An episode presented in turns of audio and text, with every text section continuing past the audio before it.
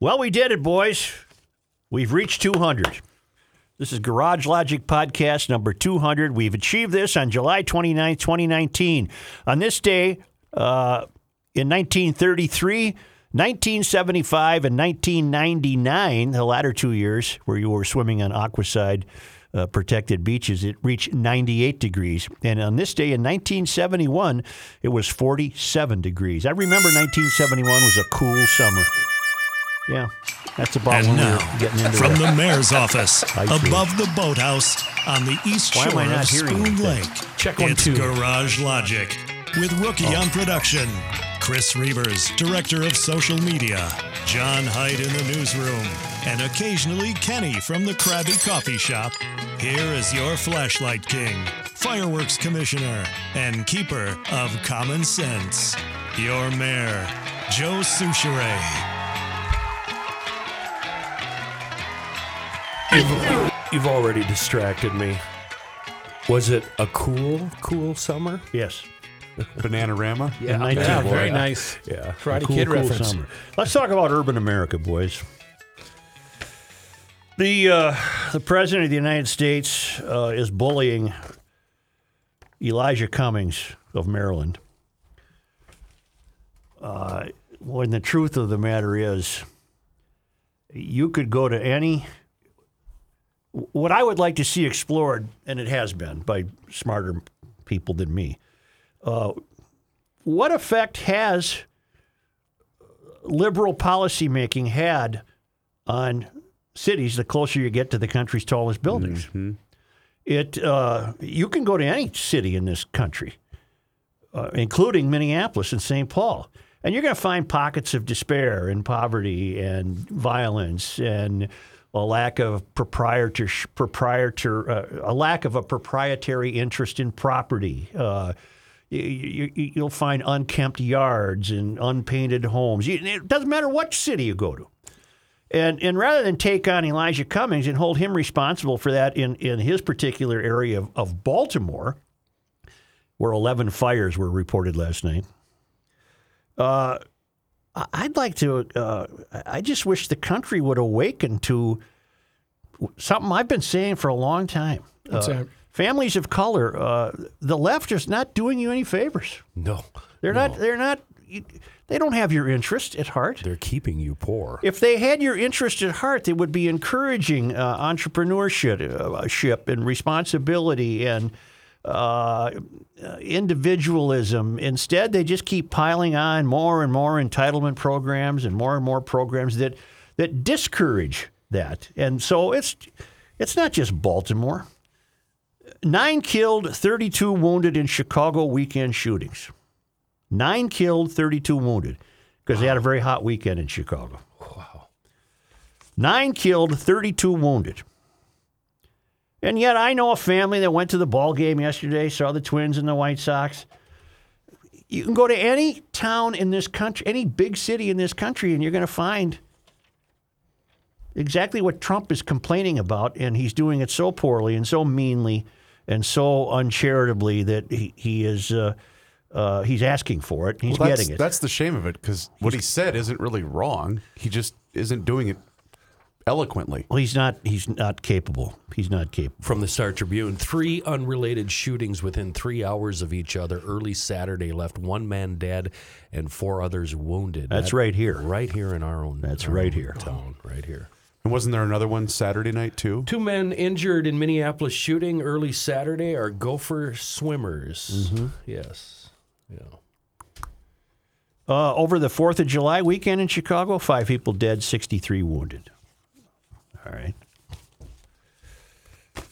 So you're rooting for a lower uh, number of deaths, but if you have to go higher in shootings in Chicago, is that what you're kind of rooting I for? I guess that's what that one sounded like. Yeah. Elijah Cummings has uh, represented the uh, uh, Maryland's seventh congressional district since 1996. Uh, he was born, I believe, he was born uh, in Baltimore. Uh, I have no uh, horse in the race with Elijah Cummings, uh, but like many uh, congressional representatives who represent urban America, uh, he is a, a, a liberal, and but so is Betty McCollum. Uh, so is Ilhan Omar. So are the congressional representatives all over the country. The closer you get to the co- uh, country's tallest buildings, and the real crime here is that they're not they're not. Uh, I don't know what Elijah Cummings is personally supposed to do, uh, but he's he's got a troubled par- portions of Baltimore are very troubled. Do you suppose these folks believe in their policies? Do they believe that this will lead to less poverty and for uh, people to pull up their bootstraps and get out and get a good job and not have to live in quote unquote affordable housing? But why? do But they they, think? Do they actually believe in the policies that they're? I can't imagine that they. Well, if they do, they're they're not they're not uh, cognizant of the fact that it's never worked. Right. Uh, How do they not see that it's not working? Ele- uh, authorities investigating 11 fires overnight in Baltimore's Edmondson Village. Uh, Baltimore City Fire and Police Departments are investigating a string of 11 fires that broke out in the Edmondson Village neighborhood Monday. Uh, I don't know. Uh, there is no suggestion in this reporting that this is at all connected to anything having to do with uh, Trump and Elijah Cummings. Uh, but let's let's let's bring this closer to home. The fifth district, the Minnesota's fifth congressional district, was last represented by a Republican, a guy named uh, Walter Judd. In uh, he served from 1943 to 1963. 43 to okay, 20 years. Right. And then he was followed by Don Fraser, Martin Olaf Sabo, Keith Ellison, and now Ilhan Omar. And I, I just think it's a very reasonable uh, question to say to the residents of the. Uh, I, I'm really struggling to put all this in perspective. There are great, great neighborhoods in the fifth congressional district. The median income is 63 grand in the fifth congressional district. But like any city in the country, there are pockets of despair and poverty and violence and a, a lack of ownership. But I think we've seen it in Minneapolis, especially the last decade. I know a lot of people that work downtown Minneapolis, Yeah. and they they are Downtown Minneapolis They is are the fifth congressional district. they are they are trying to flee because of how bad crime has become. I live in the fifth, and it's not a bad neighborhood. It's a blue class working neighborhood. Right. A very Your uh, particular neighborhood. Yeah, Yeah. a- and as uh, people like to pat themselves in the back, uh, very diverse, which is is awesome because we're all blue collar, no matter what color our skin is. But we're being affected by this rampant crime. Um, that when my truck was broken into a couple of weeks ago, talking to the officers, they said it's heroin, it's drug abuse, it's mm-hmm. people that are so crippled by drug abuse that they're going out into all these other neighborhoods and walking up and down alleys, hitting cars, breaking into garages, in some cases, breaking into homes as people are sleeping so they can support their habit. with the exception of a guy named John Lind, who represented a, a Democrat who represented the fifth congressional district from March 4th, 1903 to March 3rd, 1905. It was uh, always represented by a Republican beginning on March 4, 1883, with a guy named Knute Nelson. Uh, and then you were followed by Solomon Comstock, and then somebody named Kittel Halvorson, a populist. Uh, Loren Fletcher, Republican. John Lind, Democrat. Loren Fletcher, again, Republican. Frank Mellen Nye, Republican. Uh, Ernest Lundeen, Republican. George Ross Smith, Republican. Walter Hughes Newton. William Ignatius Nolan, Republican. Theodore Christianson, Republican. Uh, now we're getting into the late 30s, into the 40s. Oscar Ferdinand Youngdahl, Republican. Uh, and then uh, the uh, uh, Nelson, or uh, what's his name? Well, uh, John, Don Fraser got in in, in uh, 63. Uh, How long was Fraser in? 63 to 79. And then who? Martin Olaf Sabo, 79 to 07. Okay, it was during Sabo's tenure where things really took a dour turn in the uh, in, in the Riverside Cedar Riverside neighborhood, um, which is had always been a poor neighborhood, but it was the kind of neighborhood you could hang out and not worry about getting stabbed in the back. And now it's uh, you don't even drive through there. Seriously, it's No, it's trouble. I, I'd even put. I'd even. I've said this before, and I still believe it. Uh, I'll I'll take my chances feeling at home in North Minneapolis more than I would uh, feel at home in some rural white communities in this country. Some small, some small, pocketed, out of the way white communities in this country. Uh, uh, you came up with that during the Jamie Kloss thing. I yeah. I, I uh, that was- yeah, I, I'm not down. Uh, I I don't agree with that. that's fine. You don't have to agree. A- with and me. I think it's just because I've spent so much time out there, and uh, I I understand these hillbilly morons. And the, the the big problem I'm seeing in the outskirts is the meth problem, Yep. and what it's done to people. It is ru- routinely it, the uh, fifth congressional district votes basically seventy to 25 There's a couple of Mm-hmm. But what what change. what has happened for goodness? How has this resulted in in any any any improvement in some of the neighborhoods where you have despair? Rook, on that, you have the voting totals right there in I, I don't you. I don't Yeah. think it, it's done anything, Joe. No, has it? What, what's the percentage of voter turnout? I'm curious because I, there's a reason I want to ask that. Because he's saying 75 to 25, but I wonder how many people in Kenny's neighborhood or you know that live in his district are just saying to hell with it. I'm not even going to bother. Uh, basically, I don't have percent, but 250,000 voted for Ellison, 267,000 voted for Ilhan. But as you were saying, Such, what have their policies done? And a prime example is this this rampant drug use where people are crippled by heroin and uh, all the other pers- uh, pharmaceuticals that they that they And that, and that's they hard inject. to pin on a congressional representative. I- It is, but instead of dealing with the problem, they go after the drug manufacturers, mm-hmm. Mm-hmm. especially in this state. Mm-hmm. Which the only thing that's going to do is drive all of our prescription costs up instead of dealing with the actual problem and getting people clean and giving them a reason to not do heroin. Seattle is dying. You can pin it on these people.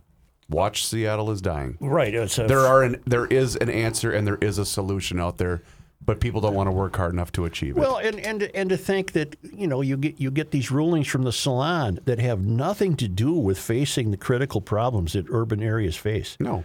Uh, you know, uh, where were we? Sacramento. You don't dare work on your car in your garage. That's that's the least of your problems. Talk to a Minneapolis police officer off the record. There's a lot of them that listen to this show. I just did. Their job, and they're being told from above, ease tension, don't worry about making an arrest, which is the the most bass backwards way to to to police. Well, Kenny mentioned it earlier. One man dead, four more injured after three separate shooting incidents in Minneapolis overnight into Saturday. According to the police, the shootings are not connected. Early Saturday at 1:17 a.m., police located two males, both in their 20s, with gunshot wounds after hearing gunshots in the area of Second Avenue North and Third Avenue and Third Street North. Uh, they did not have life-threatening injuries. There was one sole shooter who shot these two shot these two individuals," said John Elder, uh, MPD spokesperson. Uh, police responded to the hospital to obtain evidence and get preliminary statements. 13 squads responded to the scene to control the crowd, collect evidence, and talk to witnesses. Were they talking? That's part of the problem, too. You got to talk. Then, Minneapolis police say a man in his 30s and a man in his 20s were shot near the 1000 block of West Lyndale Avenue North. That was at 3:21 a.m. Saturday. When they arrived, they located a man in his 30s with grave injuries. He died at the scene. A man in his 20s left the scene before officers arrived. He transported himself to North Memorial, uh, and his injuries were not life-threatening.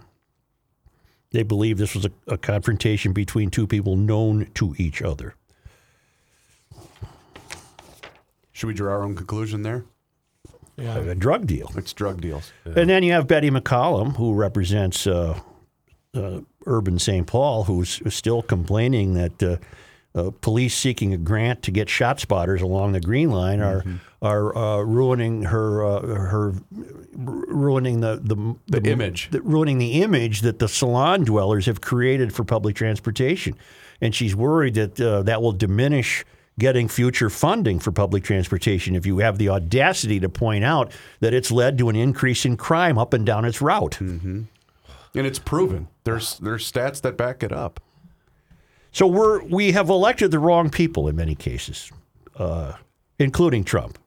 I, I, I, don't, I can no longer uh, pretend that uh, to to understand uh, what he's up to. He's uh, he, he's not he, he's uh, he's a he's a bully. He's just a bully. You know the thought I had? Remember when did the Baltimore riots happen when we were still on the radio? Was that about three years ago, two years ago, something like that? Remember, you know who I want to run the city of Baltimore? Remember the mom Oh yeah, that Who went grab, and grabbed your her kid. son Yeah. and said, "What are you doing here? Get out of here." That's who I want to run Baltimore. Right. That lady. Well, the mayor of Baltimore herself, a black uh, female uh, Democrat, uh, last year was was uh, critical of of certain neighborhoods and called them rat infested and whatever. But a president of the United States has to figure out a way to go about this in a much smarter and charitable way. You can't just use your pulpit to bully the hell out of a, a congressman from the Maryland Seventh Congressional District uh, without offering some some positive uh, ideas. Uh, I, I have no idea what, what where we are, but what Trump has unknowingly did or unintentionally has done is that he is focusing attention uh, on America's biggest cities, all of which have the same problems as Baltimore. Well, look at Bernie break him up Sanders. Mm-hmm. He said he was calling out Trump for being a, for being a racist. Yet in 2015, he compared Baltimore to a third world country. There's Mm-hmm. a quote from him. Oh, interesting. I didn't know that. Yeah. Oh, And someone said, someone tweeted, uh, Byrne, remember this? And it showed his quote on, I believe, New York Times. I can't remember exactly. You have to admit, though, Trump is saying in his own very clumsy way what uh, most of, well, I shouldn't say most, but what a lot of Americans are thinking.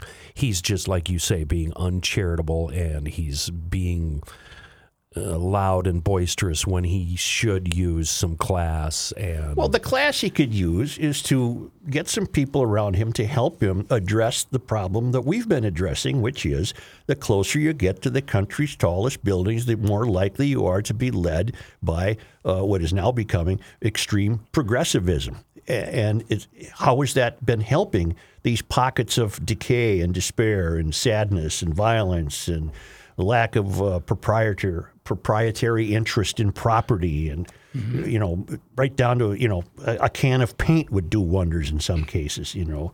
Uh, Freshen it up. Uh, but he's he's saying things that oh how do I put this? Um, you're calling him on the way he's delivering it and right rightly so but a lot of people in the outskirts country folks are just saying right on. You're absolutely right.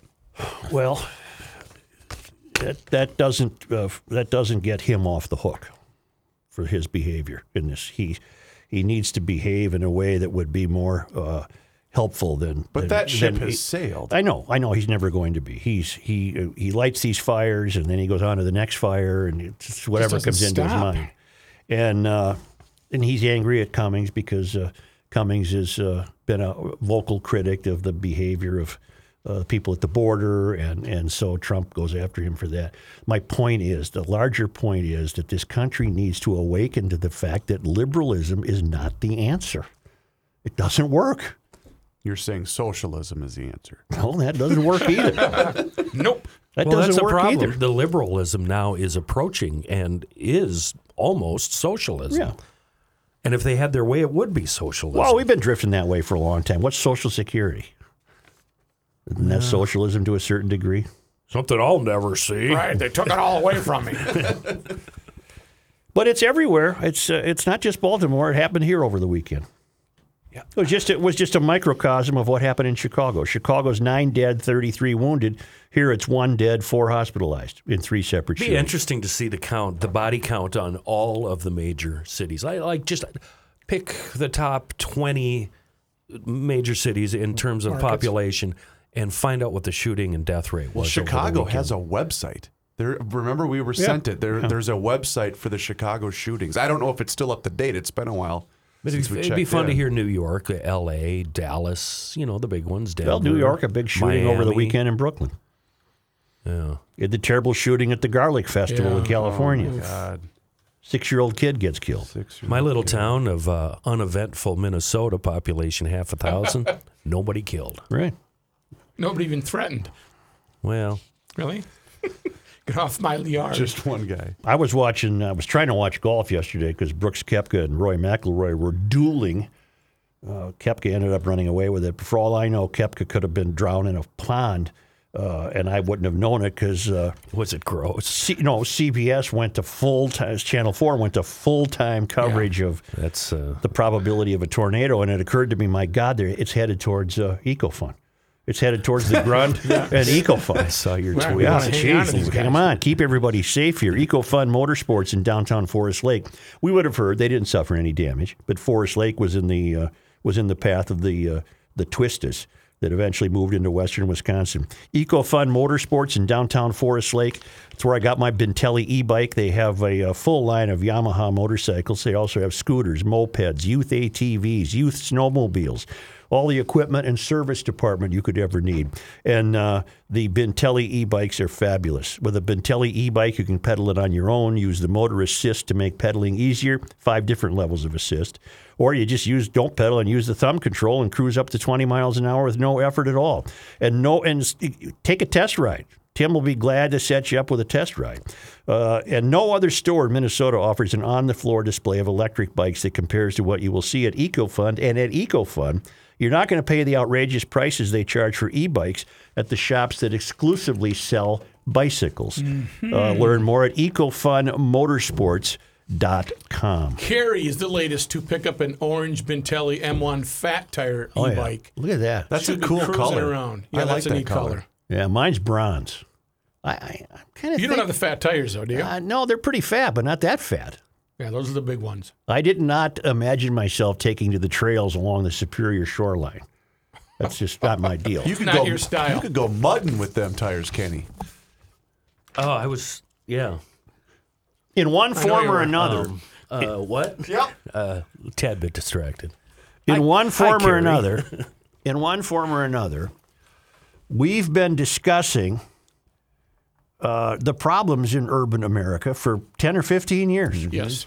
And it's led to our awareness of uh, ruling for the salon. It's led to our awareness of people wishing to uh, hold office so they can be important rather than useful.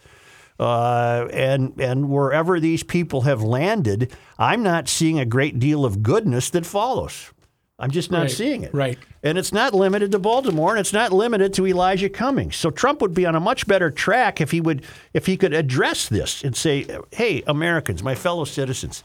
Uh, in, in those pockets of despair and, and disappointment and violence that we find in every big city in this country, and, and it seems to be a, you're invariably uh, you Americans are being represented by uh, extreme uh, liberal thinking, and I, I really would would advise you to wonder if, if that's getting you anywhere. Was it Boston? The the We're the not going to DA? commit crimes in Boston. I mean, you can rob a house now in Boston if nobody's in the house. Crazy. What, the hell is? Yes. Yeah. The DA will not prosecute uh, home break-ins if nobody's in the house.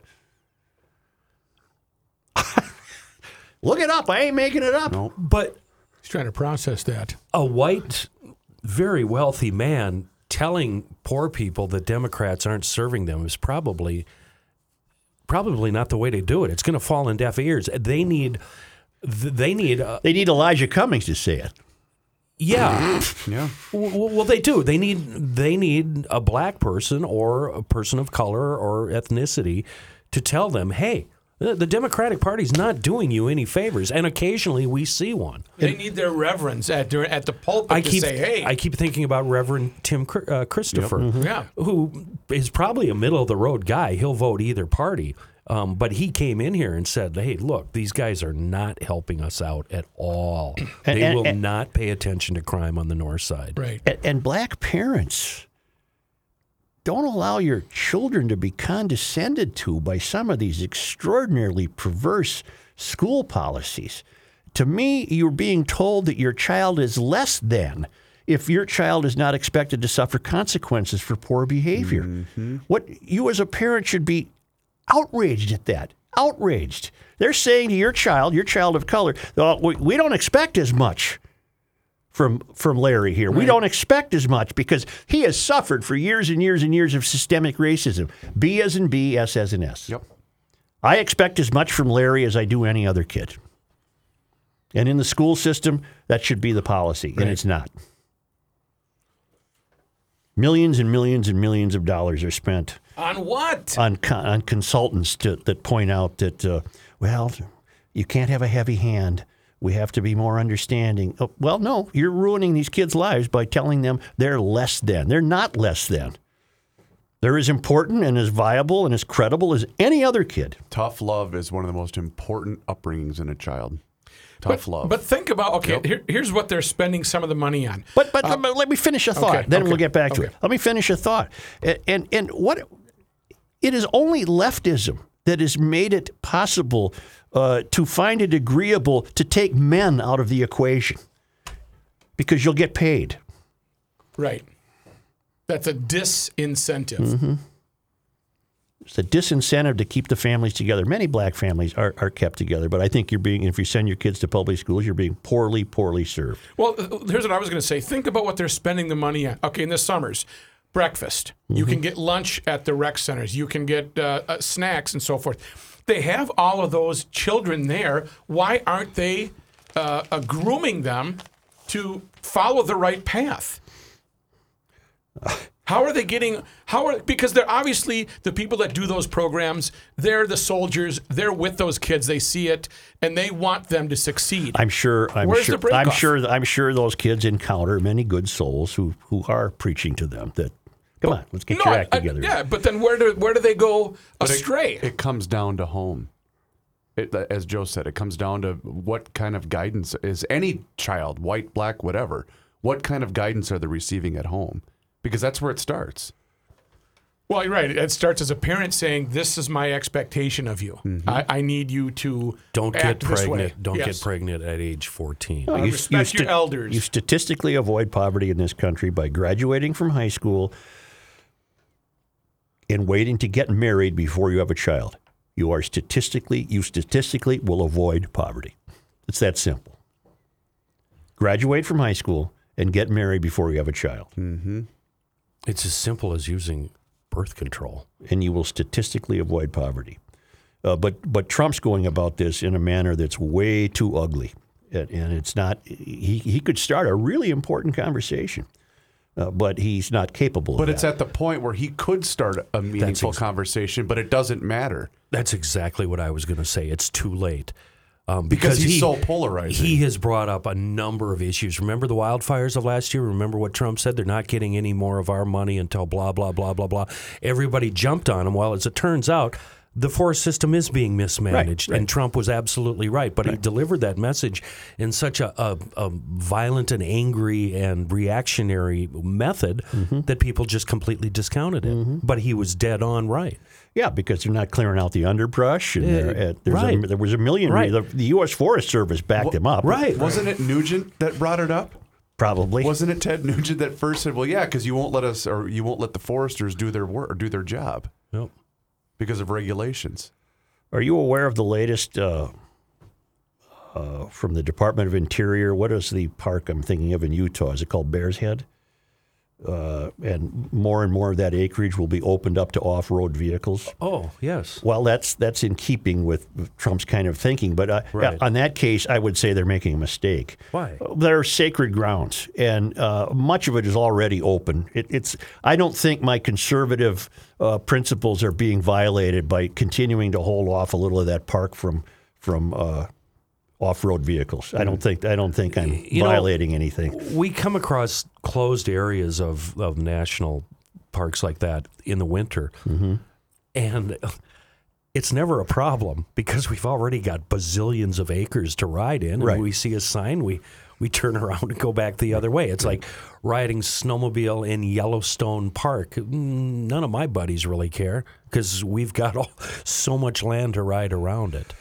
Well, I'm getting us off. I'm getting us off the topic of urban America, but uh, uh, uh, the, yeah, the, the the ship has sailed. We're not going to get any. We're not going to get reasoned conversation from this guy. You're, you're not. And Well, no, I guess what my point was, Joe. You might get that from him, but at this point, it's too late.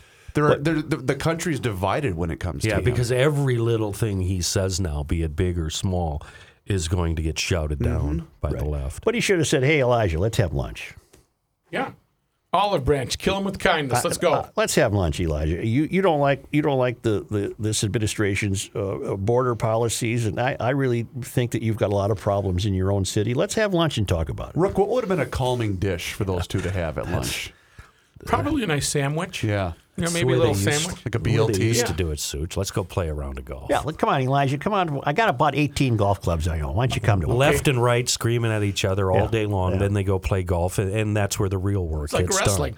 done. Yeah, Yeah, it's it's where the real work, and that's where things get accomplished. Well, we've. But we've do you think, pardon me for interrupting, do you think he would take that olive branch or would he make it a grander thing? I refuse to no, go to the he White would House. take it. Look at he's talked to that nut in North Korea. He's he's, Yeah, he's he's, tried to deal with the idiots in Iran. No, I mean Cummings Oh, oh, or come on. Cummings. Would he say to Trump, yeah, no, forget it. I don't like you. I have no idea. But it's clear that uh, It's a good idea. the days of the right and left meeting each other and getting hammered at the Criterion are long gone. Long gone. Let's take a break. Okay. Say, GLers, there's a little one stop shop with all of our favorite things located right over in Eau Claire, Wisconsin. You may have heard of them. Uh, I'm talking about the coffee grounds, uh, grounds, excuse me. Not only do they have amazing coffee, but listen to what else they have. And I love shops like this cigars, booze, wine, beer, meat, cheese. And on top of it all, you can order a heaping plate of biscuits and gravy. Yes, the coffee ground has it all. They have a huge walk in humidor, an amazing variety of cigars. Need booze? They got it. They even have cocktails on tap.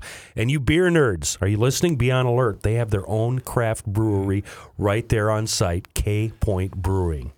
Such? Yeah, that's a. I, I, I've been assured that they can produce an IPA. more than nine different beers on tap. Uh, they source their meat and goods locally, locally sourced chicken, pork. Well, it's in Wisconsin, so of course you're going to get a wide variety of cheese.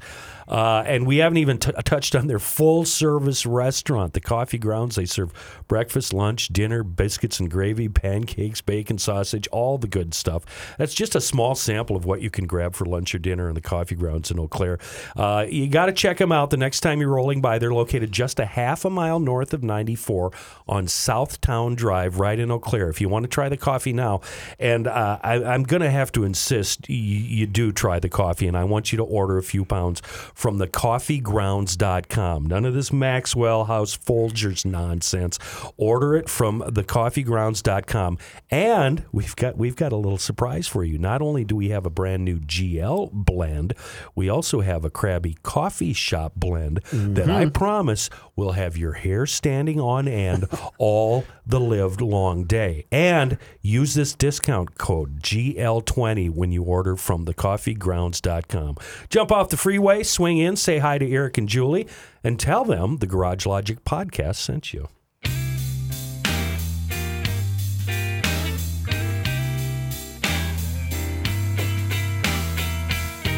Here's a man who spends hours in hardware stores, sifting through the nuts and bolts of life. Joe Soucheray. You know, I'm I'm following Trump now on Twitter. Oh, you are. Well, I I don't want to, For good or bad reasons. but I feel that I need to. Uh, he's just a nonstop tweeter, He is a nonstop. More so than. Pat. and he's just gonna say hilarious. more than Royce. And a guy named George Conway, who's Kellyanne Conway's husband, is uh, notoriously uh, at war with Trump and writes some hilarious tweets. Uh, so uh, you can really get caught up in that damn Twitter world. You know what I'm saying? You think- do you think George and, and uh, Donald just ever sit down and hang out? I, I, there's some. There's got to be a bit there somewhere because how does she go home to that? Yeah, When she goes home, she, there's got to be some winking going on. there has What'd to you do be. today? Or is it a no policy? I no don't- work policy at home. You know, we don't talk Mary about. Matalin and James Carville. Right. They got along famously. Right. Yeah. These two must get along famously. I don't know how. This guy's an attorney, George Conway. Uh, I swear to God, he doesn't work. He just tweets all day long. That's his job. I got to catch up on some emails. Mitch writes, just FYI, I caught up on podcast last night and heard Kenny talking about Hay Belly. That's a real guy, just so you know. He's not making that up. I've never heard why they call him that. We've had other various nicknames for people out his way. There's Beaner Dolan, Yep. Pinky and Blue Boy Bitson, Yep. Blackie Bitson. Yep. Nothing to do with ethnicity. He married a girl his family wasn't happy with, but it's lasted around 50 years, so I guess it worked. Blackie is one of the most industrious fellows you will ever meet. There's no problem that he cannot solve. And he says, I'm sure there are plenty more. Just thought I should let you know he's not full of it, or at least not in this case. As always, the podcast is great stuff. I look forward to listening as I'm farming or cutting wood and such. Mitch, Mitch Anderson. Yeah, no, seriously. Hey, Bailey, one of my uh, heroes. I love the guy. I, whenever he's around, I always stand around and talk to him. He's so cool. Uh, ben writes, Hail the Flashlight King. Hail you. Listening to the July 23rd podcast, you discussed the horrors of what you can't do in your garage in California. Mayor, don't shoot the messenger, but this has been the fact of life in Wausau, Wisconsin for over a decade. Really? Wausau thinks they have the country's tallest buildings based on our leadership's decision making promises. I'll keep my point limited to the driveway and garage. You are not allowed to do any repairs on your vehicle on your property. That car also better be registered. That's not even allowed in your garage unless it's a collector vehicle. Don't you dare park on your lawn, not even with half your car. That driveway best be free of any need of repair as well. And don't have that camper at the house for too long, or the city will come and make sure somebody's not living in it. This might not sound that bad, but they take this approach to every aspect. You nailed it when you said, as far as the city is concerned, we are just paying for a subscription to our property. Keep pushing back and good luck, Ben. Uh, P.S. I drive a truck for a living, and I'm always on the lookout for a pickup truck with a hillbilly wearing a straw hat, shorts, and barn boots. If I ever see him, I'll blow the air horn and try to startle that ham right out of his hand. Please do. startle that ham right out of his hand. Then we ain't getting that ham. So Wausau has that. Did they give a? re- Did he cite a reason? No, I don't know. Wow. I've been to Wausau a number of times. It's it's no big deal. Well, what do you guys think you are? You're not Paris. Jordy sent me a piece about uh, airline contrails adding to climate change, and he said uh, there's a big piece that says, "Yeah, and it's going to get worse." So, but Jordy knows good things celebrities and politicians walk and bike everywhere. Yeah. Uh, Stein, Bill Stein, our friend up in Aitkin. I love the podcast. Weather permitting, I sit and listen in the backyard overlooking Cedar Lake and play ball with the dog. Friday, the subject of wake surfing boats came up. From past experience, I detest them and wish to see them banned. Wow. And Stein is not a banned type of guy. No, he's but not. listen, Right. a couple of years ago, Terry and I were having a quiet dinner on our 24 foot pontoon boat in a small bay when one of these things came by, oblivious to our presence, causing a huge wave that hit us broadside, resulting in a 30 degree roll that dumped our dinner and drinks on the deck and would have sent our grill over the side if it hadn't been lashed down. Wow. Upon reflection, I remembered the sage advice of my rifle team coach, Sergeant Stock. It's not the weapon, it's the nut behind the butt. In my 46 years on the lake, I've seen and participated in all manner of water sports and craft. These boats have the greatest potential for damage if misused. They should definitely be banned from smaller lakes and be restricted to the main basins of large lakes where the waves can dissipate. All it takes is one jackass who doesn't have a clue about seamanship or common courtesy to ruin it for everyone. I'm trying hard not to sound like the old coot sitting on my dock yelling, Get off my lake. As a great one once said, See you at the fair. Bill Stein. Stein is an academy grad. I'm a Cretin grad, and I had that same Sergeant Stock as a uh, Really? teacher. Yeah. You're right, though. He Bill's right. You can really tell who the, the novice morons Yeah, are yeah. with these boats because I've been uh, been boating with my nephews, 14 year olds this summer, and I've been trying to teach them, you know, the the boat the etiquette. rules of the world, road. And I said, a lake is like a parking lot. It, it's a free for all, and you've got to watch out and anticipate virtually everybody's next move when you're behind the wheel. I, uh, and you have to be courteous and stay away from the fishing uh, boats, stay away from the pontoons, and stay the hell away from shore. I uh, shared with you guys that I was out on Lake Minnetonka, otherwise known as the largest uh, toilet in the world, Right. uh, over the weekend. Did you notice uh, hedonistic behavior? I'll say. Were there a lot of Milky Ways floating around the lake? Baby Ruth. But you know, everybody.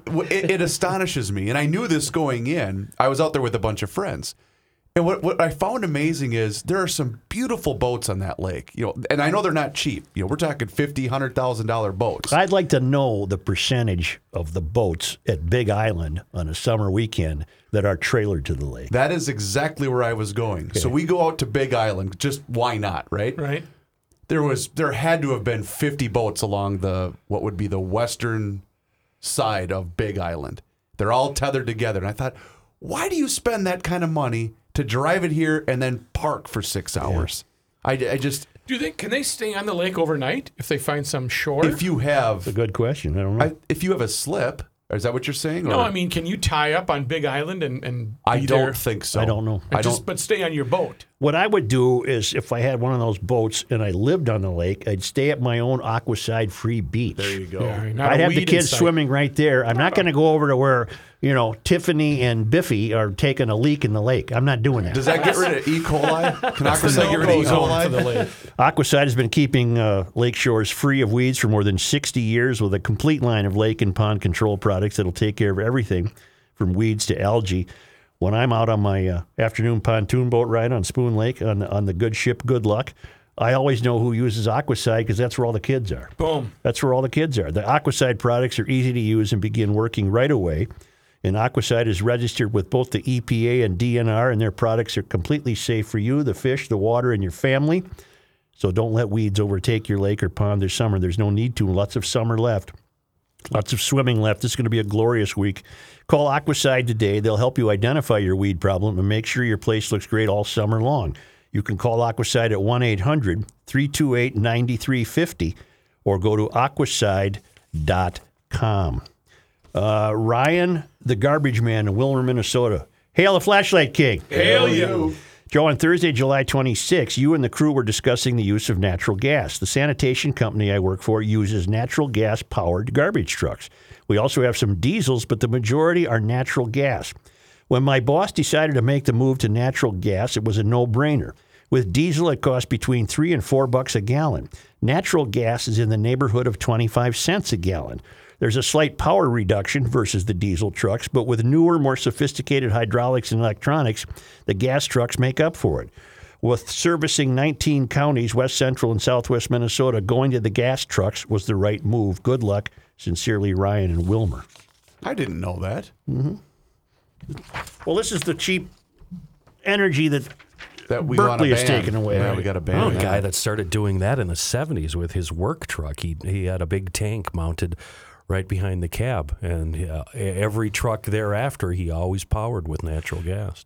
Will you do me a favor? Tell me. You just grab my Wall Street Journal right next to my computer. I want to read you a letter because I, I can't tell if it's real or satire. Sure. And we haven't played real or satire for quite some time. So let's play real or satire. I have a quick question about the natural gas powered vehicles, Kenny. Do you have a speed reduction? Or are you are you limited with? I was at that age. I was too disinterested to even care. Yeah, all I know is every single truck he bought, pickup truck, and I believe they were F one fifties. He converted to natural gas. Hmm. Berkeley's gas ban should only be a start. Real or satire we're playing. Okay. That's real. This is a letter to uh, the editor of the Wall Street Journal regarding what we discussed last week with the people in the salon in Berkeley uh, denying developers uh, in any new construction to use natural gas, uh, only electricity.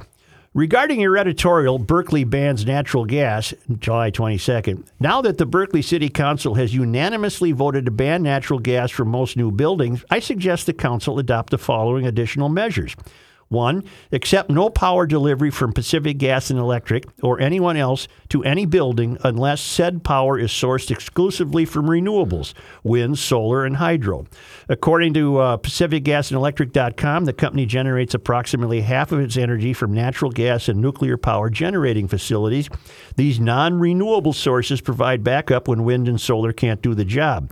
Inform Berkeley citizenry that blackouts are the price you have to pay for responsible climate stewardship. Two, reaffirm Berkeley's nuclear free zone status as per its 1986 decree and accept no nuclear generated power now or in the future.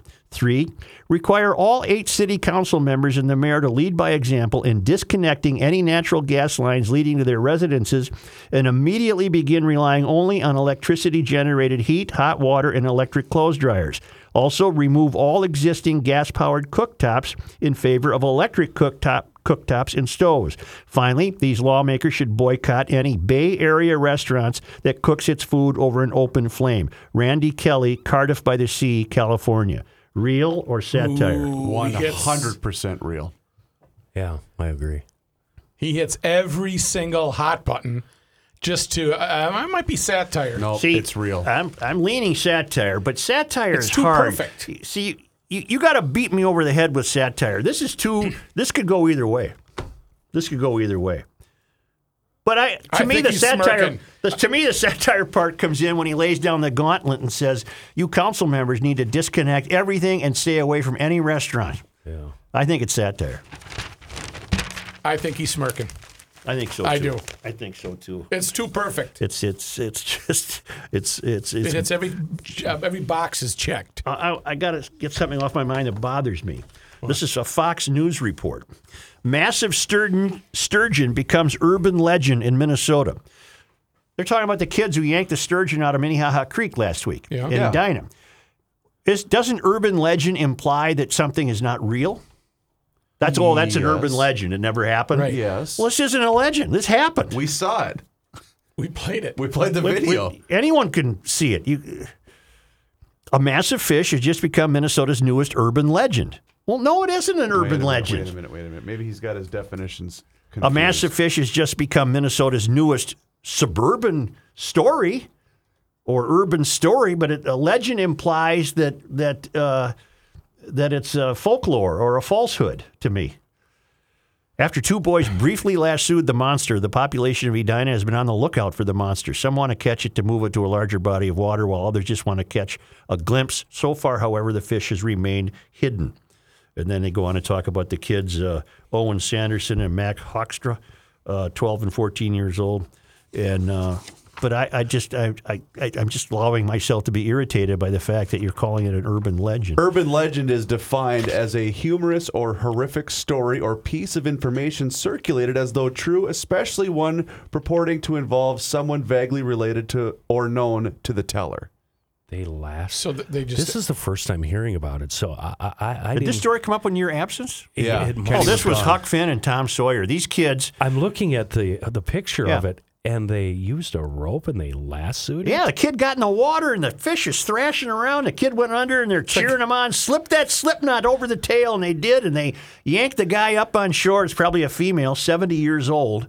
And then they uh, they promptly put it back in the creek. now the DNR said officially noodling is illegal, mm-hmm. which is which is what they did, and they were not going to press any No, charges. noodling is when you go in the in the mouth. You stick your whole arm down their mouth and Yeah. into their gullet, and you pull them out like that. cat- Right, but, catfish. but a story I saw, they they qualified that as noodling to get the word out that y that's not a lot. You can't do oh, that. Oh, because they didn't want copycats? Right. Is that okay? Well, again, words mean something, and this wasn't noodling. This was lassoing. right. yeah. Oh, I saw the video. I loved Yeah. it. And the DNR uh, notoriously unfunny. They, they they take themselves so seriously. It was Sanderson who, uh, with the rope in his hand, ducked underwater, slipped the rope over the tail of the huge fish, and pulled it tight. After that, the video erupts in excited screaming from kids and the small crowd that gathered to see the fish splashing wildly as it's dragged up on shore. Uh, those kids did not harm the fish. It was a, really a lovely story all the way around. And they weren't in their basement watching video games. They were out playing Huck Finn and Tom Sawyer and they knew how to tie a slip knot. The kid goes underwater. He sneaks it onto the tail of that big sturgeon, and out, out, out it came. And now the DNR can't find it. Right. But it's real. Fox News. It ha- it happened. Maybe they should have been playing video games. How about the 16 year old, the Fortnite kid? Didn't he win a couple mil? Three million dollars. Yeah.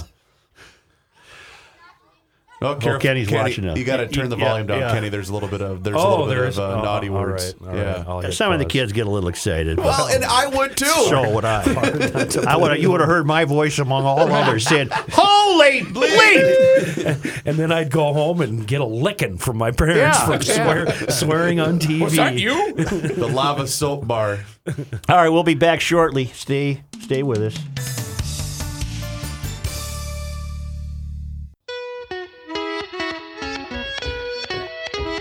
The Earth is not your mother. The Joe Soucheray Show. Susan Vanderstein writes, Joe, you've made a whole new segment out of the ongoing phenomenon of how man has lost touch with nature. I thought I would relay a story about how my two cousins and I inadvertently lost touch with nature on a trip to Africa. We found ourselves in South Africa in Kruger National Park signing up for an early morning walking safari. Red flag number one, as safari should be taken in uh, taken in from a vehicle for safety reasons. They did it on foot. As we gathered, we were handed about 85 pages of release forms, red flag number two, that we happily signed as we oohed and awed over Mother Nature. We were sternly told by our guides, each toting 12 gauge shotguns, red flag number three, to stay in line and watch their body language. Lastly, we were told that it was okay to photograph or film the animals, but that if we were going to get into a situation where there was any danger, please put the phones away and stop filming. I thought, who would keep filming if there was a situation? As we trekked by watering holes, observing the birds and beautiful animals, our guide suddenly stopped us and shouted us to hide behind a tree. I dutifully kept filming as we were charged by three rhinos. It was an amazing sight to see as I hid behind a tree that was about eight inches in diameter. what a crazy and wonderful experience. And my cousin brought it up to me the other day as an example of how we, good old fashioned GLers who should know better, lost our relationship with nature even for a few minutes.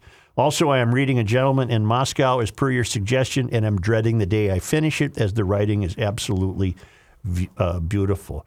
Uh, lastly, I'm willing to be the official interior designer of GL so we don't have to consult Rookie in such matters or hear stories of vintage chair boxes and rummage sales. Yeah. Love the podcast and always listen twice. Susan uh, Vanderstein in uh, Duluth. In case you don't catch it the first time. She's the owner and designer of Kitschy Gammy Design Company. What was that? Gitchy Gammy. Kitschy Gammy. Did you guys experience bad weather yesterday? Uh, just rain, but nothing, nothing serious. Yeah, I was at the farm. It was just all day rain. Mm, No drama. We- St. Paul had no drama whatsoever. Nothing. St. Paul had some heavy rain at about what 9:30, 10 o'clock. Yeah, not much. Not but much. it, not, nothing really bad. I got out to Lake Minnetonka for the 10,000 Lakes Concours de d'Elegance Oh, you did. on the big, uh, broad uh, lawn of uh, right, uh, right between downtown Excelsior and the lake. How how is attendance these days? Still strong? Fantastic. Good. Was Tom there? No, the most interesting vehicle I saw. You ever heard of a Western Flyer? No. Uh, look it up. Re, uh, get a picture up. Uh, on, Western it- Flyer. it's uh, it it's a primitive uh, RV. When was this? Yesterday? Yeah, Oh wait, is this a car show? That's cars, boats, and motorcycles. They do everything. But you have to be invited. You have to apply and then see if you get invited. Oh, What did you call it? A Western? Western Flyer, but uh, it was uh, not the Western Flyer uh, The wagon. wagon or a bicycle. It was a big bus uh, called a Western Flyer, and it was just uh, just well, you're getting closer, Rook. There's some buses that I guess are called Western Flyers. This was had to be from the 30s. Uh, and it was Oh, just cool. one of the neatest looking things I've ever seen in my life. There's a band. There's a boat. There's a. Uh, So it's a. You're getting closer there, Rip. In the middle row on the left. It was just like that, right This there. thing? The no on the left. That one right there. That was that was so it's an RV. It's a well, uh, converted yeah, RV. f- yeah, f- the way you did it in 1941. Yeah, it looks like something you'd see in a Lucille Ball. movie. absolutely, Yeah, doesn't it? absolutely. It? was just extraordinary. Uh, and that's a show I still go to because at that show I invariably see something I haven't seen before, hmm. It looks like a Wienermobile. including a know, guy it who had a 1939 Chris Craft discovered at Wawasee Marine, the third, the third Chris Craft dealership in the country. 1939 Chris Craft that had never been in the water. What? He just found it and he found it. And Wow. Still has the original upholstery, the whole thing. Well, It's a he's, so utility well boat. cared for. Yeah. he's not putting it in, is he? I don't know if he's putting it in the water. Uh, There was too many people lined up to talk to him, so I didn't wait to talk to him. Does uh, Anderson and John uh, Lee Anderson and John Allen. Allen, do they know about that? That would be something they would both desire. I'm sure their their stuff is so much more exotic than a Chris Craft, which is But Joe, wouldn't the wood be so shrunken up that it would just sink to the bottom? if apparently you- had if you- great apparently had great indoor storage. Oh, May I ask a really dumb question? You may. Wh- What's the appeal of having a boat that's never been in the water? I'm just curious because I don't know much uh, about it. Wouldn't you love to find a, a you know a 1938 Bugatti that had never been driven? I suppose. Yeah. But isn't part of the charm of the boat using it? Well, for all I again, I should have waited and talked to the guy. You know okay. what? As as Pat said, Hey, you know what? Reporting ain't what it used to I be. got his name. I'm going to call him. I, I know I was a bad reporter. I'm a bad reporter. I have a 10 foot um, Parker's Prairie um, Boat Works rowboat I know you do. I've tried That- to buy it from it. that uh, has not been in the water since Tom finished it. Right. Um, but I don't know uh, of of its life before Tom got. Would it hold of accommodate an outboard motor? It's a ten footer, Joe. Oh, 10 foot. Well, three horse, something like that. Maybe. Yeah. Yeah, maybe. I, I think you're thinking of the Lady of the Lakes. That's guess the I Al- am. that's the Alexandria boat. I works guess I am, yeah. And this that- is Parker's Prairie. Uh, yeah, the the ten footer is Parker's Prairie. The Lady of the Lakes is Alexandria, and that one, yeah, you can put a three horse on it, no problem. Hmm. As Pat said to Joe, and he was at the the height of his uh, his boat restoration. Mm-hmm. Do you ever go for a ride? yeah, we got on him once in a ever while. take it out for a ride? That's pretty good. Well, I was forbidden from taking kids out in it because the boss thought it was going to always blow Right. up. Why is this thing invite only? I'm curious. Is Well, or it's some- because somebody- it's- to be in the show, you can go. You can go walk. You, oh, you can buy I'm a ticket. sorry. I'm sorry. The the the uh, Well, you can't. no, I no, can't. you can't. Most of us can. Look at this old thing. What is this? This is an old truck. Where'd it go? You can get this off the screen now. This does listeners no good. I know. This does listeners no good because uh, That's the radio flyer, Western Flyer. Western flyer. Western Flyer. Gotcha. I got a good friend of mine in San Diego who's been uh, hectoring me about uh, can he get BTS uh, Oh, yeah. uh, big time sports auctions to help him with a great event he's putting together on behalf of the Boys and Girl Scouts of San Diego, and he's going big time. He's got a he's got NFL tickets, he's got Broadway plays, and he's Kinda completed been here. really intrigued by uh, big time sports auctions. But they're right here in Minnesota and pretty much limited to Minnesota. It's it's hard for Steve to ship his stuff out It to San Diego. cost. It would Yeah. be cost prohibitive.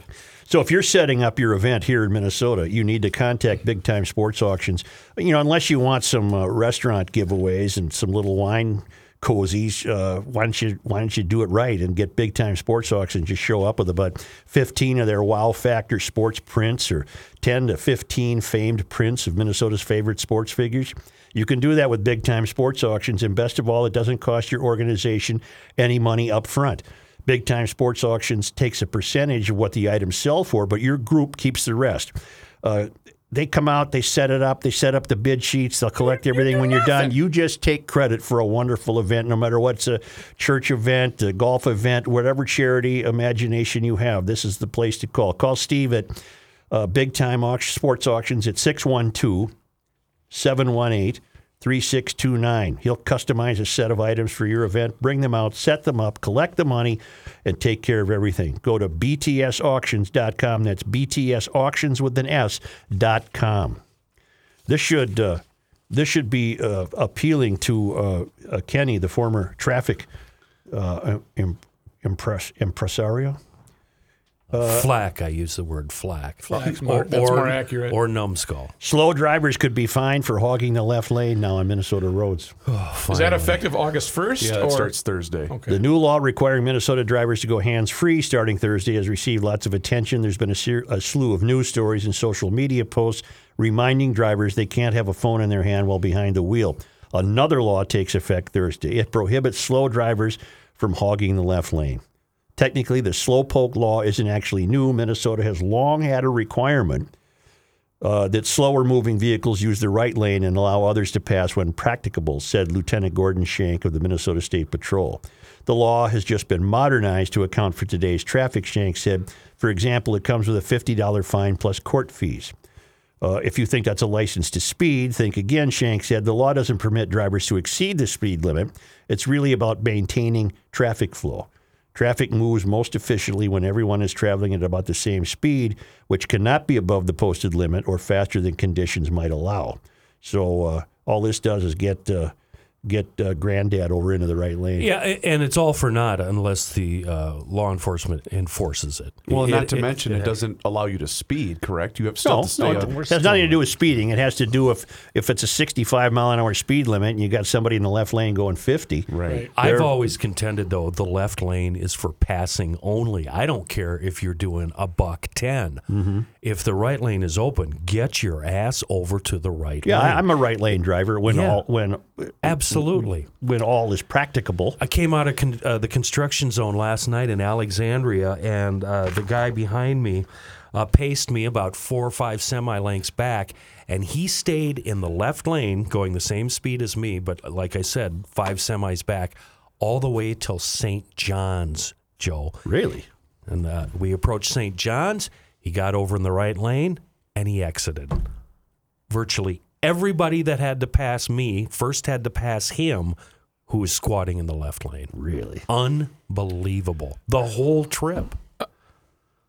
Unbelievable. On your phone deal, uh, uh, have you finished? No, I've got a news item for Such Well, let me just- we're talking traffic. Um, on your the hands-free deal, did you see there's a stipulation in there that allows you to have your phone inside your scarf? That is allowed. Yeah. So some, Or you hang it from your hat. You, you stuff it up into your hat so it hangs there. well, some of our friends But- that have recently arrived have it in their Yeah. headgear. Right, right. But they are they're allowing that. That's not hands-free. You have to touch your phone. Yeah, you have to touch your phone and put Right. it up there. Right. Hmm. I got Bluetooth. I don't want to mess with it. Pat has it too, but I don't like to deal with it. My I da- can't tweet with it. my dad has one of those German cars, Mm-hmm. and uh, he, his wife, and his wife's son cannot figure out how to hook up the Bluetooth. They actually have to call Germany to talk to one of Go to these the crowds. dealer. No, his dad's looking for the wires. How do I hook this up? Nobody can figure out how to make the Bluetooth tooth, excuse me, match up with the phone. This from St. Paul, Maryland Avenue to go on a road diet. Oh yeah. Ramsey County will reduce the number of traffic lanes on a second stretch of Maryland to study whether safety might be improved there for pedestrians and motorists. The street, also known as County 31, will shrink from four to two traffic lanes between Arkwright and Payne Avenues. Officials plan to make the change later this summer or fall. The stretch of Maryland between Payne and Johnson uh, Johnson Parkway underwent a similar reduction last year after a pedestrian fatality, reducing the number of lanes, often called four to three conversions, or a road diet. I'm just so opposed to stopping for pedestrians. I'm not. I'm not suggesting that I want to injure anyone, and I won't. But I, it's just so. It, it The brave ones that just go right out there without even looking. You know why they do that? Because that's what the law says. The law stipulates you have to stop for pedestrians in a crosswalk. Well, of course you I don't. would. You don't have to stop for them standing on the side, like Right. like everybody in Minneapolis does. Or if you're in Minneapolis, you see a guy ten feet away from the, the curb, they'll stop for them too. I told you my my favorite story is uh, I'm on a motorcycle one time. Well, you know, within the last few years when this law was in effect, and uh, two young, uh, well, in early 20s women uh, gave me what for as I didn't stop for them. Yeah. Uh, but there was nobody coming towards me, and there was nobody behind me. So I'm thinking, you can wait 10 seconds. And then I hear their gibberish. So I went around the block and I came back oh, Joe. and I said, ladies, let me explain something to you. On two wheels, I'm much safer moving than I am stopped. You could have waited 10 seconds without giving me your, your nonsense. But you, they had no sense of motorcycle safety No, or anything. no. And, and my point was that I don't want to stop and make myself vulnerable on a motorcycle. right. Absolutely. So, so I that was my lesson to them. I doubt if they took it to heart. but how can they act so put upon pedestrians? That is They're entitled. by hesitating for five to 10 seconds. Yeah. What is the big deal? You're not crossing a freeway here. It's not going to take you 30 minutes to get across the road. And they're all hypocrites anyway because they got a Chevy Suburban at home and they're not stopping for anybody. Who are you kidding? No, these people in Minneapolis, they, they will stop for pedestrians that are 10, 20 feet away from the And street. then they give them the wave. yeah. Go on, go ahead. So that pair of pedestrians didn't exactly um, embrace you with your information. They didn't thank you. No, I walk every day. yeah, I was giving them good advice and they didn't take it. We'll be back in just a little bit here. Let me find that one. There Yeah, you need to hit something. I got her. Yeah.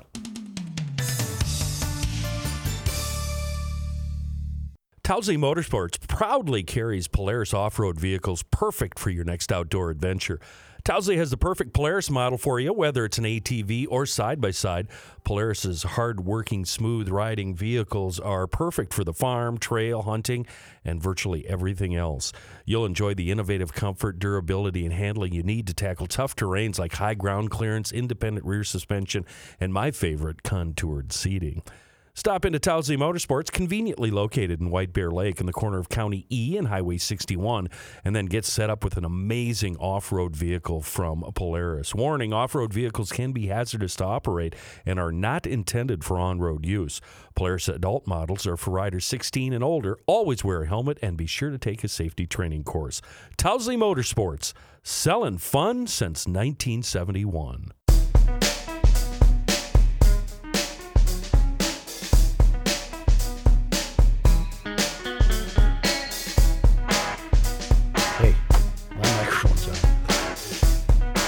This guy wears many hats, just not indoors. Joe Soucheray. Say, we neglected to give a big Garage Logic shout out to a woman named June Fremont, a 97 year old Woodbury resident who was one of the first ever female Marines.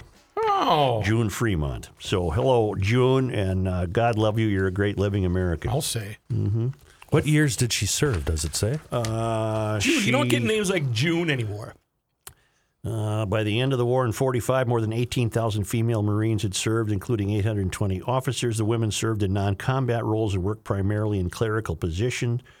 Uh, doesn't say when she was in, but God love her. She's pictured here in the uh, uh, Star Tribune with her uniform on at the age of 97.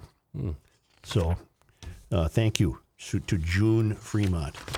Yeah, you don't hear June much anymore. No, no you? more Junes. Say, I'm going to continue to uh, express my amazement uh, at the Minnesota State Fair. Uh, they've got it figured out. Oh yeah. The, the marketing alone, they've got it figured out. The the uh, many of the local news sites. this happens to be the uh, TwinCities.com, the St. Paul Pioneer Press. Uh, they've accommodated the fair by releasing. The fair just released its new beers and drinks. yeah. Mm-hmm. But and so I glanced at it thinking, well, there'll be five. New. It's it's one, Yep. two, three, four, five, Wow. six, seven, eight, nine pages. Of nine drinks? pages of new That's how big the beers story and is. drinks. nine pages. You don't think this fair's got a grip on the on the consciousness of this state? Five years ago, when we started doing the beer show out at the state fair, ma- it was longer than that, seven years ago. There were a few. It's now you you can't even keep up with how many different beers are out at the state fair. None of well, I'm sure some of them are appealing to me, but as I as I go through and look at the list, I you know the You know who we have to blame? cotton candy cream ale, No, no, no, cotton candy milkshake IPA. no. Actually, sounds pretty good. Shut up, Chris. God Almighty, dreamsicle hard malt, elderflower wheat ale. Oh, You're going to the. I saw lemon drop shandy at Giggles, and that sounds all right. Lemon juice and honey. So it's kind of a. How long- That's not how we're doing it. How long can this go on, Chris? I mean, the bottom's going to fall out eventually, aren't there? There's breweries in every single little town across the, the Oh, you're state. you're saying the saturation point the for whole thing. I think- it's, it's it's about to crash. Yeah, I, I, I do think some of the smaller areas. Well, we just saw our uh, up in Brainerd. Uh, Jack Pine's still healthy, but I forget Gull Dam went out of business. So if if you're a brewery that's just starting up, and if you're if you don't have a really dense population in your backyard for people to come to your brewery, you might be in trouble. Well, as I've previously noted, I reject any of these if I if I struggled with the uh, the, the graphics so that I can't even figure out what the name of it is on the can. You're just so wrong. Here's onesie twosie Lulu Lucky. That's a Surly product. People Watcher. A pomegranate bubbly mojito. No. Mojito. Uh, Well, because what's making a big a big push now is the canned cocktails that a lot of these craft breweries are also doing. So you mentioned the mojito, uh, because the, the the spiked waters are are just thriving right now. where in the hell do they sell this stuff? Oh, I Most of- see. They they give you Ballpark the, Cafe, Giggles. I bet all those places have this stuff. toasted pumpkin seed ale, I guess you can get that at the uh, Campfire Grill, Giggles. Uh, oh, it tells you here where you can get them all. But you want you want to look it it 'em. up? You can go to the website of the star of the uh, St. Paul Pioneer Press. How many are there? I'll tell you how many. 53. Fifty-three. Holy crap! What kind of prices are we talking, Chris, for a glass of uh, some of that? About ten bucks, I would guess. For a glass of beer? Yeah. Probably get the am I going to be crawling out of there after one? We usually stick Joe for about fifty bucks a show when we're out there. If I Yes, pay, you do. If I do. if I pay ten dollars for one glass of beer, you better call nine one one when I'm done with it. I better be on a stretcher. better be. one beer. Well, it's seven, eight bucks for a Coors Light. Are you bleeping kidding me? Haven't you bought a beer at the fair in the Hell last couple years? No, because I buy Joe always the time. does. Or he's got Ripple Peg and Pink or whatever it is, or peppermint schnapps. Bring in Bottle a- of Phillips. I bring in a jug of Phillips schnapps. That's and what it is. Slurp on it. You know, uh, it's it's been noted uh, in many uh, news gathering sites that the world's smartest dog has died. I saw that. Yeah, w- and my question is, how in the hell do you know that's the world's smartest Right, dog? Right. This dog was taught 1,000 nouns by a guy named John Pilley, a professor emeritus of psychology at Wofford College. I think that's kind of unique too. It's Wooford, get it, Wooford. Uh, and this was a border clever. collie. This bo- he taught this border collie to understand more than a thousand nouns. Bet you the dog killed himself. In, t- in 2004, Overload. Master, stop. Master, no.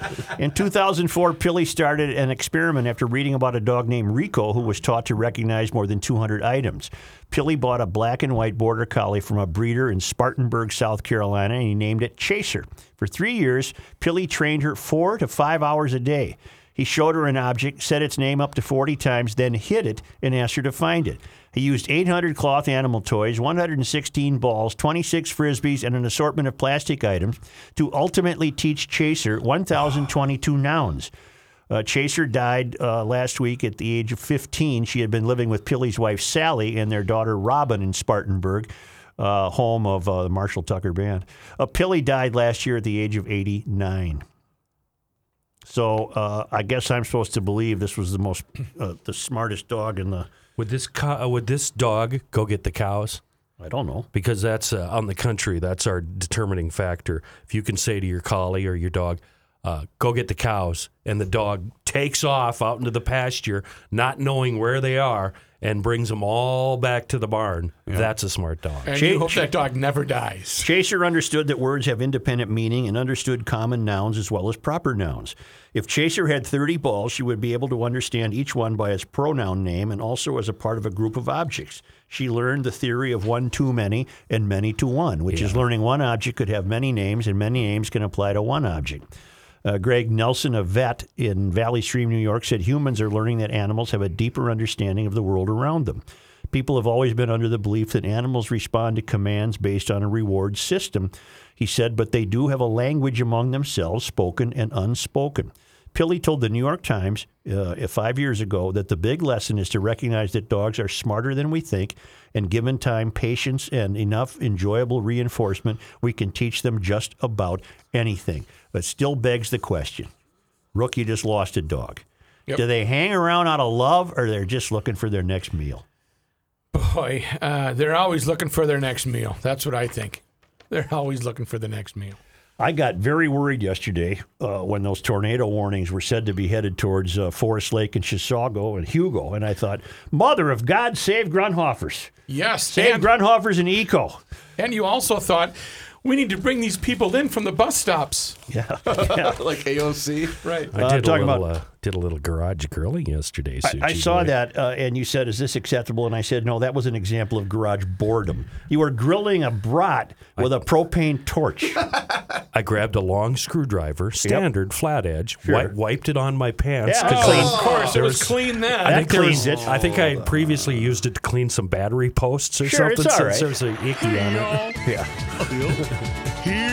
Here's Kenny Did you eat it? And- from the Krabby Coffee I had Shop. some leftover brats from Grunhofers in the fridge. I had cooked them up the proper way the night before, and I just grabbed one. It had, it had that angle to it, so Oh, I it had did. to straighten it up. I Yeah. speared it with the screwdriver, fired up the propane torch, and sat there for five minutes uh, reheating it. It, had, looked pretty uh, good, to tell you the truth. It did. uh, and he's usually eating hot dogs and things raw, so It at had you a, a flavor to it that I'm unfamiliar with. Yeah. It, it was, it was, as we say in Minnesota, it was different. it was different. Spencer is, Spencer is rather inventive, but I doubt if he'd approve of the propane No. grilling. Right, right. Grunhofer's Old Fashioned Meats on the north end of Hugo on Highway 61. You can't miss it. Uh, ribeye burgers made with all ribeye steak, uh, uh, hickory smoked salmon, pastrami made in house, beef bis- briskets, and beef tri tip roasts, and the uh, the coolers and coolers and coolers full of 130 different pork brat flavors. That's what keeps you coming back. yeah, because you all got your uh, uh, brackets going for your summer grilling. Uh, beef brats, chicken brats, uh, jerky. It's a it's a meat bazaar. Sweet and it's a bazaar. B A Z heat A R. It's a bazaar. It's a meat palace. Mm-hmm. it's a meat castle. Meat Palace sounds kind of weird. It's a meat mansion. yeah. And uh, the, all the guys there that Spencer works with, they're all professional meat cutters. They'll tell you uh, their secrets and uh, advise you on how various meats should be cooked, and uh, you just can't go wrong. It's become a it's become a GL clubhouse, and thankfully, uh, I have not heard from either uh, Spencer uh, or Tim at Eco Fun. Uh, both Grunhofers and uh, Eco Fun survived the blast yesterday. They'll be Still wind going blast. strong. Grunhofer's easy to find. Just look for the giant GL sign Yeah. out front. Yeah. It's pretty cool. It really is. It's really neat. GLers are meeting each other there. Did you get your propane tank at Frats?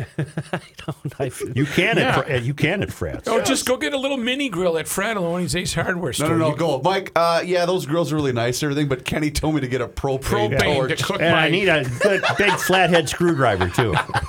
So are you saying I'm doing it wrong, Rook? Oh, I think you're doing yeah, it I right. think so. Just don't cook a rookie burger like that. He's the thrifty griller. yes. All right, boys. Hey, that was 200. That was number two. We survived 200. Mm-hmm. the coffeegrounds.com when you order the GL blend or the Krabby Coffee Shop blend, which will, like I said, have your hair standing on end all day long. Be Dark roast? Yeah, it's a very dark roast. Uh, be sure to use the promo code GL20 for a tidy little discount. Again, that apply to us? uh, I believe it does. Yeah, thecoffeegrounds.com. Thanks, Kenny. GarageLogic.com is where you can find your Garage Logic home for the podcast. Some of Greg Holcomb's creations, what's on Joe's bookshelf. Possibly you missed a podcast? Well, go back and check and make sure you listen to each and every one and then give us a little rating on iTunes. Garage Logic podcast version. We'll be back.